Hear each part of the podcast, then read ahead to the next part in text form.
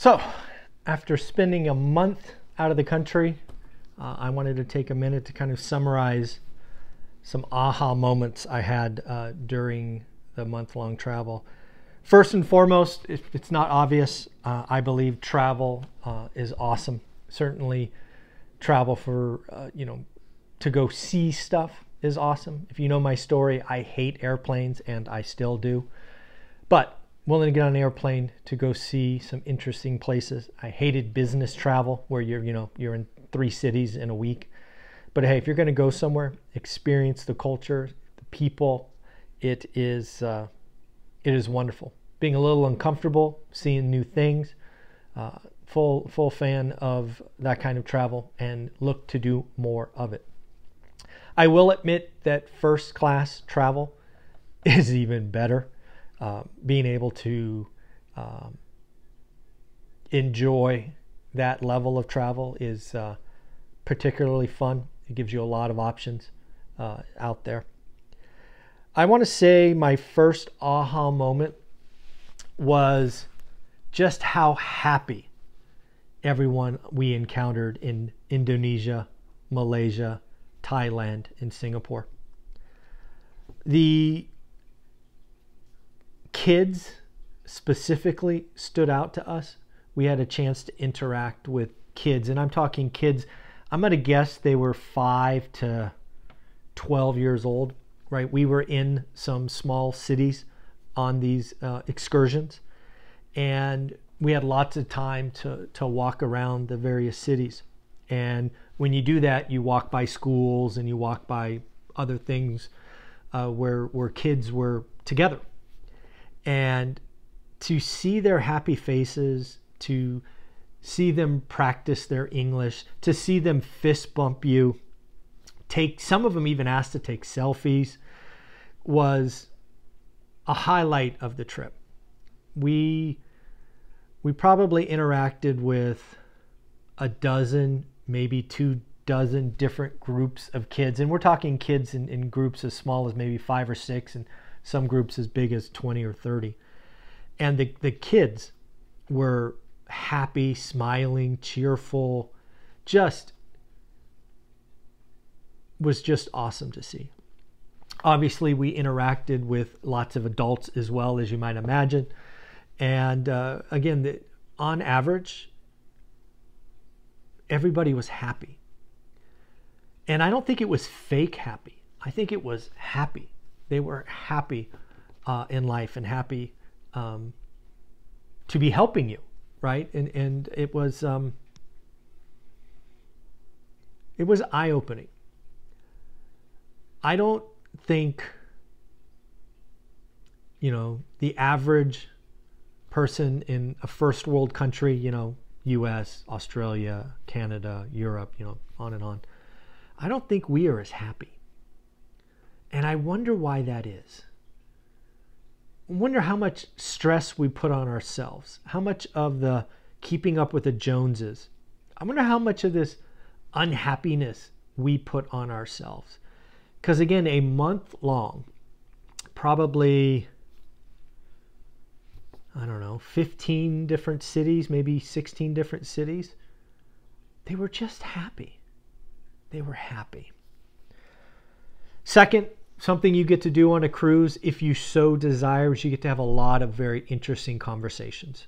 The cruise that we were on was obviously uh, rather expensive. It was obviously a very long duration. So we were interacting with mostly retirees. I think there were a couple of honeymooners on the ship, but really it was a ship full of retirees. And to say Olivia and I were on the younger end of that scale would be an exaggeration. We were we were the babies on the boat. And we had some very interesting conversations. We had conversations with folks who um, this was their first event, right? They had worked 40 years for 40 hours and this was their first you know kind of like we made it and i think i recorded a video on this a couple of weeks ago because that conversation hit me pretty hard uh, you know these folks had great visions for what they were going to do but but were I thought, struggling to enjoy it. Their mobility wasn't great, their health wasn't great. Um, they couldn't do everything they wanted to do. Um, so that was interesting. And, and other conversations were with folks who traveled every 90 days. Every 90 days. One person we had a conversation with spends two months in Asia and two months in Europe every year. Summer in Asia, winter in Europe. How cool does that sound? It, um, it, it really is out there for you you know, I believe real estate investing gives you additional options, right? The whole just save in the stock market 401k, that's a way to get there. It's slow. I think getting to four rentals gives you options. Just think about it. Buy buy your first rental, pay it off in 30 years, sell it, and you know that could be your vacation money for a long time. So again, uh, living life full of travel is awesome and uh, I, you know, I hope Olivia and, and, I do more of that. Now, I don't think we're going to spend four months a year, um, but yeah, that was that was a very enlightening conversation. Uh, I will say, at least for me, and I, I believe Olivia as well, we now know that a month long is too long.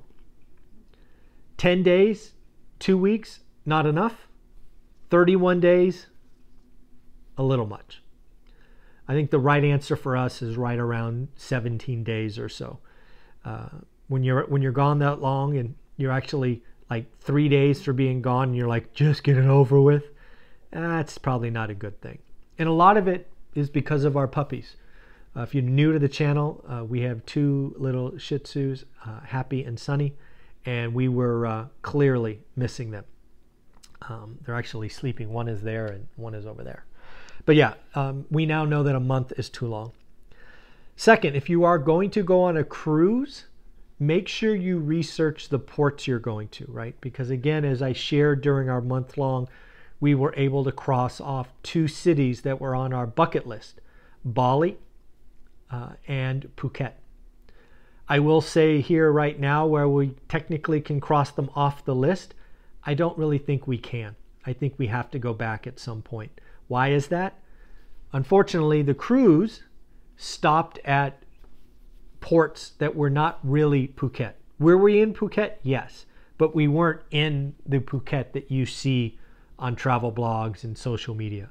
Same with Bali. We actually hit two ports in Bali, but we never saw Canggu and these other locations. We were too far away. Right? The taxi at one location said, "We won't even take you there." So again, research the ports if you were going to go on an event like that. All in all, was a great experience. Hopefully, uh, you enjoyed the pre-recorded content. My experts were great enough uh, to record with me. They recorded an extra one uh, for a couple weeks. Uh, we had some highlights. Uh, we I still tried to do the daily financial news for you every day. I think we were late a couple of times because of the internet. But at the end of the day, um, I still go back to, and it really is sitting with me here, how happy they were in Malaysia, in Indonesia, in Thailand. And I, we, I, there's something there. And um, yeah, because I don't, I don't think we are, I don't think we are that happy. Yeah. So at the end, folks, I hope you have an amazing day. Take care of yourself. We will be back at it with our millionaires starting tomorrow. Bye bye.